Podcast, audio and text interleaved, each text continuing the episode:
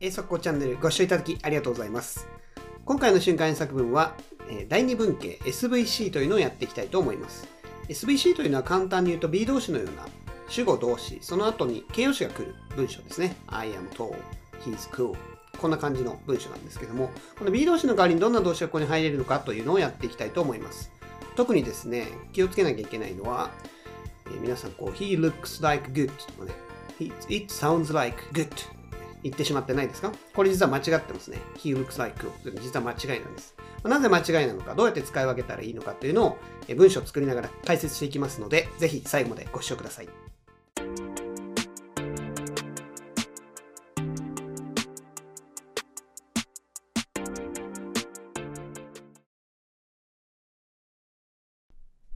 最初の状況は英語の話です。英語を話すときはどうしても緊張してしまうという人が多いと思いますが、こちらもそんなお話です。特にね、相手によって緊張してしまうっていう方もいると思うんですけども、文章はこちらです。ネイティブと話すときは極度に緊張してしまう。ネイティブと話すときは極度に緊張してしまう。もう一回いきます。ネイティブと話すときは極度に緊張してしまう。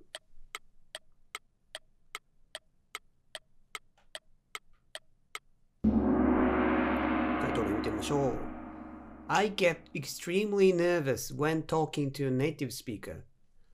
I get extremely nervous when talking to a native speaker. ポイント見てみましょう。こちら SVC の文になっているんですが、どこが SVC かというと get を使ってますね。I get nervous. I am nervous. B 動詞も SVC の文なんですが、I am nervous だと私は緊張しています。というだけで、今の状態を指すんですね。緊張するという動きを出したい場合に、B 動詞の代わりに get や become を使うと動きが出ます。え get、become。これがまず SVC を取れる動詞のグループの一つです。5位ですが、極度にというところなんですが、これは、えー extremely を使っていますが、very, quite などですね。これかなりという意味の副詞を使ってもいいと思います。あと、細かい文法なんですが、when talking to native speaker にしていますが、when というのは接続詞なので、後ろには基本的には文が来ます。なので、これも when I am talking to native speaker というふうに文で入れてもいいんですけども、こういうふうに B 動詞の文、B 動詞というかね、え進行形や受け身の文の時に、もうこれは主語を言わなくても伝わるでしょうっていう時には B 動詞と主語と B 動詞省略していいというルールがあるので、これも I am 省略して今 when talking to a native speaker という形にしています。はい、次の文章を見てみましょう。次はもうずっと言われている日本の問題ですね。少子化というのがありますけども、えそちらの少子化のお話です。文章はこちらです。少子化問題はここ数十年も未解決のままだ。少子化問題はここ数十年も未解決のままだ。もう一回いきます。少子化問題はここ数十年も未解決のままだ。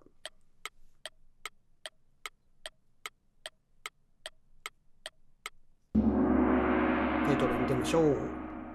The problem of declining birth rate has remained unsolved for decades.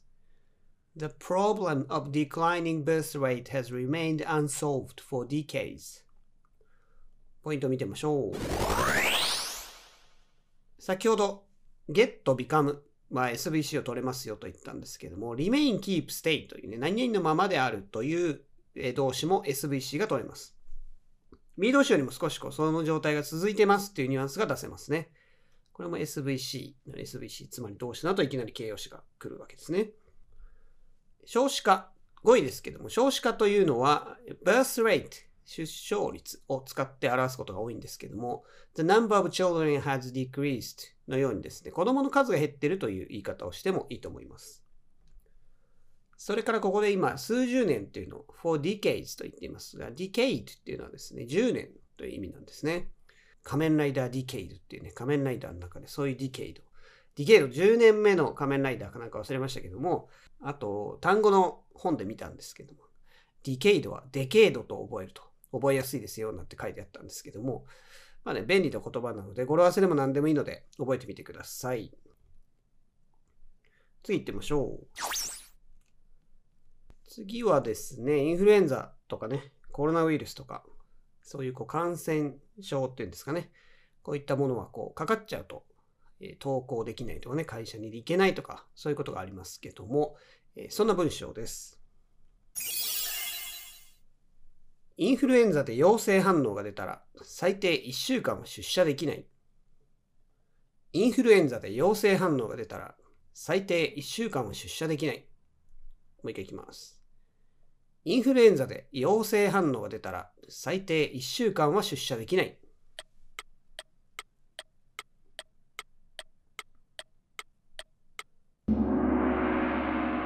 回答例見てみましょう。If you test positive for, for flu, you can't go to work for at least a week. If you test positive for flu, you can't go to work for at least a week. ポイントを見てみましょう。意外な動詞としてはテストとかですね、prove っていうのも SVC が作れます。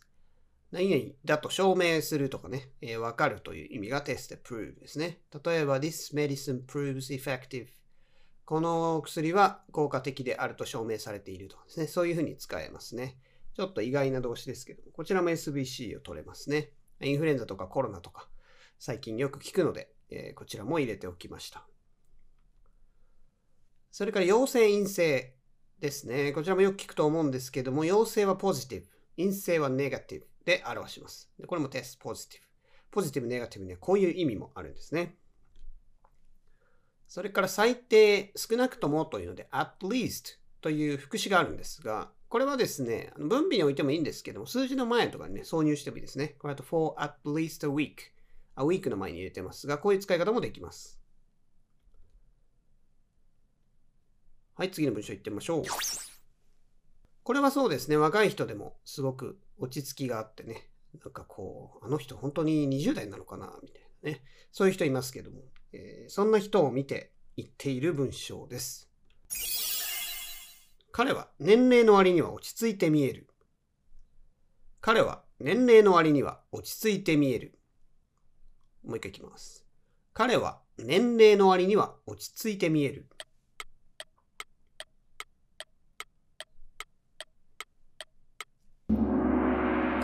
タイトル見てみましょう。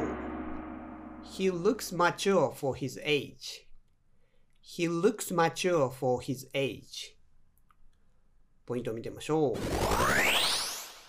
SVC を取れる動詞っていうのを紹介してますが、look, sound, feel などですね。あとは taste, smell。このグループも SVC が取れます。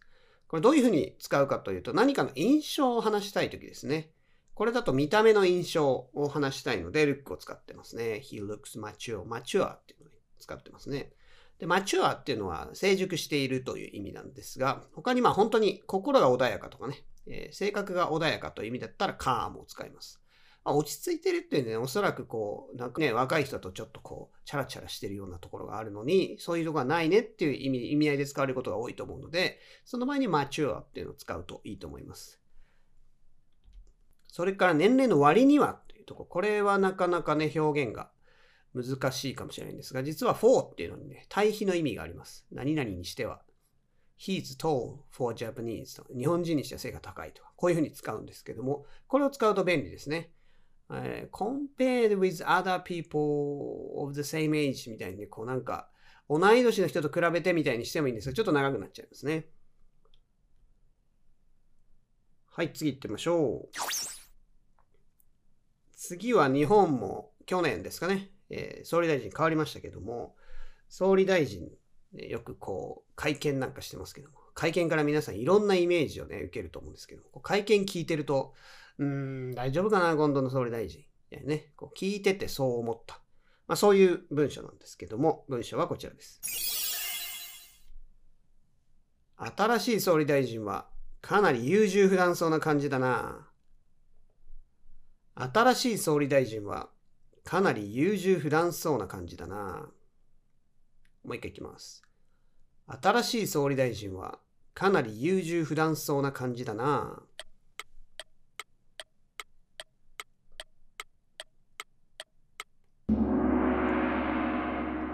回答例見てみましょう。The new prime minister sounds pretty indecisive. The new prime minister sounds pretty indecisive. ポイントを見てみましょう。先ほど look, sound, feel, taste, smell なども SBC を取れると言ったんですけども、あれはすべてこう印象を語るときに使いますね。例えば誰かを見てそう思ったか、なんかすごい疲れてそうだな。見た目から疲れてそうに思ったら he looks tired と言います。ただ彼の話聞いてたらいつも残業でさ、最近もう11時に帰ってんだよみたいな話を例えばしてたとして、それを聞いて、うーん、なんかこれは疲れてそうだな。聞いて思ったんだったら he sounds tired というふうに、こう聞いた感じの印象を表す時にサウンドを使います。で先ほどの説明のように総理大臣の話を聞いてて話してるとこ見て、なんかすごい優柔不断そうな感じだなと。聞いてるのを、話を聞いて思ったであれば、まあ、サウンドを使います。まあ、見た目の、ね、表情とかが優柔不断そうな感じって意味合いだったら、The new prime minister looks pretty indecisive ってことになります。語彙ですが、 prime minister、これは総理大臣という意味です。 prime っていうのはもともと重要なと、最も重要な、第一のという意味があります。ので、それを使ってますが、ミニスターというのは大臣ですね。えー、ファイナンスミニスターとか、えー、いろいろミニスターがいますけども、政治ニュースなんか聞いてるとよく出てきますね。それから優柔不断なという単語なんですけども、indecisive を使っていますが、もともと decide っていう動詞ありますね。決定するという。これの形容詞が decisive。それの範囲語ですね。decisive っていうのは決定的なって意味ですね。なんか決定的な要因とか、そういうふうに使うんですけども、それの範囲語で indecisive というのがありますので、こちらが優柔不断なという意味になります。次行ってみましょう。次はですね、香水の話です。香水もいろんな匂いがあって人によってね、好き嫌いがありますね。ちょっとこの匂いどうなの？みたいなのもあると思うんですけども、そういった文章です。文章はこちらです。この香水はトイレの芳香剤みたいな匂いがするな。この香水はトイレの芳香剤みたいな匂いがするな。もう一回いきます。この香水はトイレの芳香剤みたいな匂いがするな。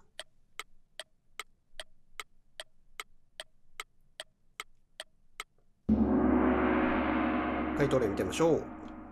This perfume smells like a toilet air freshener. This perfume smells like a toilet air freshener. ポイントを見てみましょう。ここで今、like が出てきましたね。えー、なんとなく look like とか sound like とかよく聞くなという印象の方多いと思うんですけども、like っていうのはですね、前置詞なんですね。なので、前置っていうのは名詞とセットで使うので、えー、smells like a toilet air freshener これ後ろに名詞が来てますね。逆に言うとですね、look like cool。like なと形容詞が来ちゃうっていうのは間違いなんですね。look like cool とか sounds like good。これは言わないんですね。sound good, look good。というふうにですね、形容詞が来るのはそのままサウンド、ルックの後にそのまま入れるんですね。名詞の時は like 名詞という形になります。こういう使い分け、文法的な使い分けがあるので、まあ、なんとなく使うんじゃなくて、like が前置ってことを意識しながら使うと間違いないようになると思います。芳香剤という語彙なんですけども、air freshener というのを使ってますね。air fresh、フレッシュにする。freshen。フレッシュに en がついてますけども、en がつくと動詞になるんですね。freshen でフレッシュにするという動詞ですね。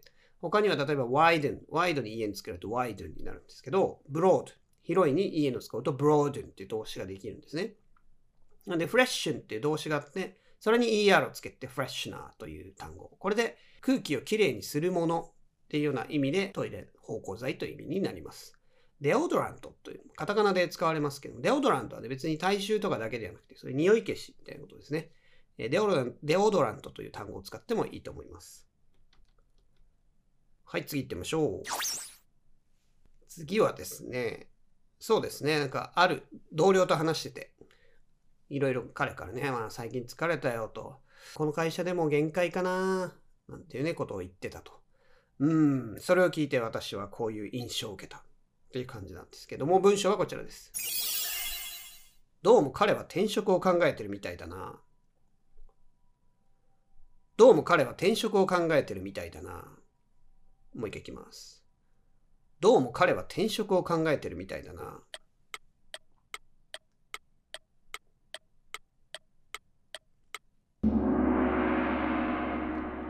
タイトル見てみましょう。He sounds like he's thinking about changing jobs. He sounds like he's thinking about changing jobs. ポイントを見てみましょう。これまずサウンド使ってるんですけども、何か話を聞いてそういう印象を受けたっていう時はサウンドを使いましょうと先ほど言いましたね。それで、後ろに形容詞が来るときには、そのままサウンド、形容詞、sound good。えーただ名詞を入れたときは sound like で、like 何々、like 名詞で使いましょうと言いましたけども、実はこの sounds like とか look like、この look グループ、look グループって look, sound, taste, smell, feel、この五感を表すようなものなんですけども、これらの動詞っていうのは、look like, smell like, taste like。この like の後にですね、名詞以外にも文を入れても OK なんですね。あ、名詞説みたいな扱いになるか、なるのかなと思いますけども、like の後、文を入れても OK なんです。なので、このように、形容詞とかね、名詞一語じゃ足りないような時には sounds like で文入れてあげるといいと思いますね。彼は転職を考えてるって、これは文章を入れるわけなんで、sounds 文とかそれはできないので、sounds like 文にしなきゃいけない。そこら辺が注意点ですね。それから考えてる、consider というね、えー考慮するという動詞もあるので、think about の代わりに consider。He's considering. considering そのまま後ろに ing も置けるので、He's considering changing jobs という言い方でもいいと思います。それから転職って言葉結構いろいろあるんですね。change one's job, change his job とかね。job change 名詞だとね、いろいろ他にあるんですけども、動詞だと change his job とかね、change his career こんな感じになります。最後行ってみましょう。最後はですね、誰か怒られているところを今私は見てると。怒られてる人がいるんだけど、見てると、あんまりなんか反省しないっぽいぞ、あれは。っていうような状況を想像してください。文章がこちらです。彼はなぜ自分が怒られているのか理解できてないみたいだな。彼はなぜ自分が怒られているのか理解できてないみたいだな。もう一回いきます。彼はなぜ自分が怒られているのか理解できてないみたいだな。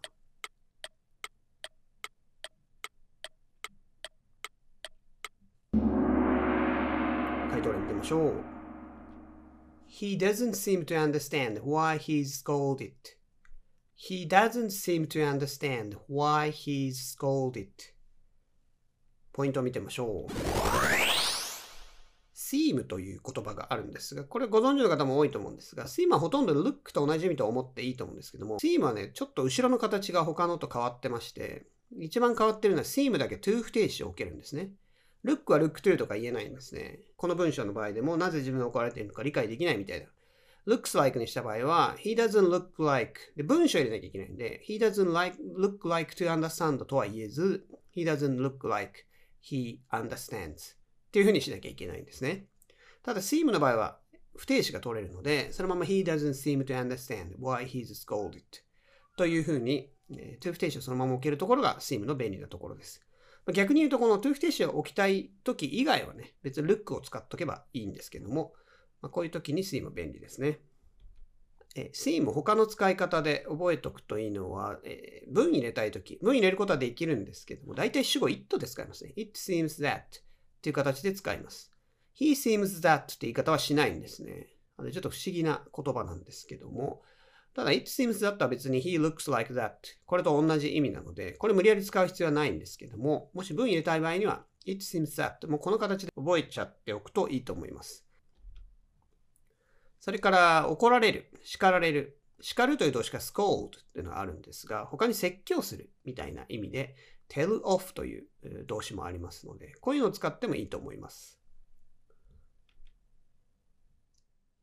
というわけで SVC 見ていただきましたが SVC を取れる動詞というのはいくつかのグループに分けられるということですね。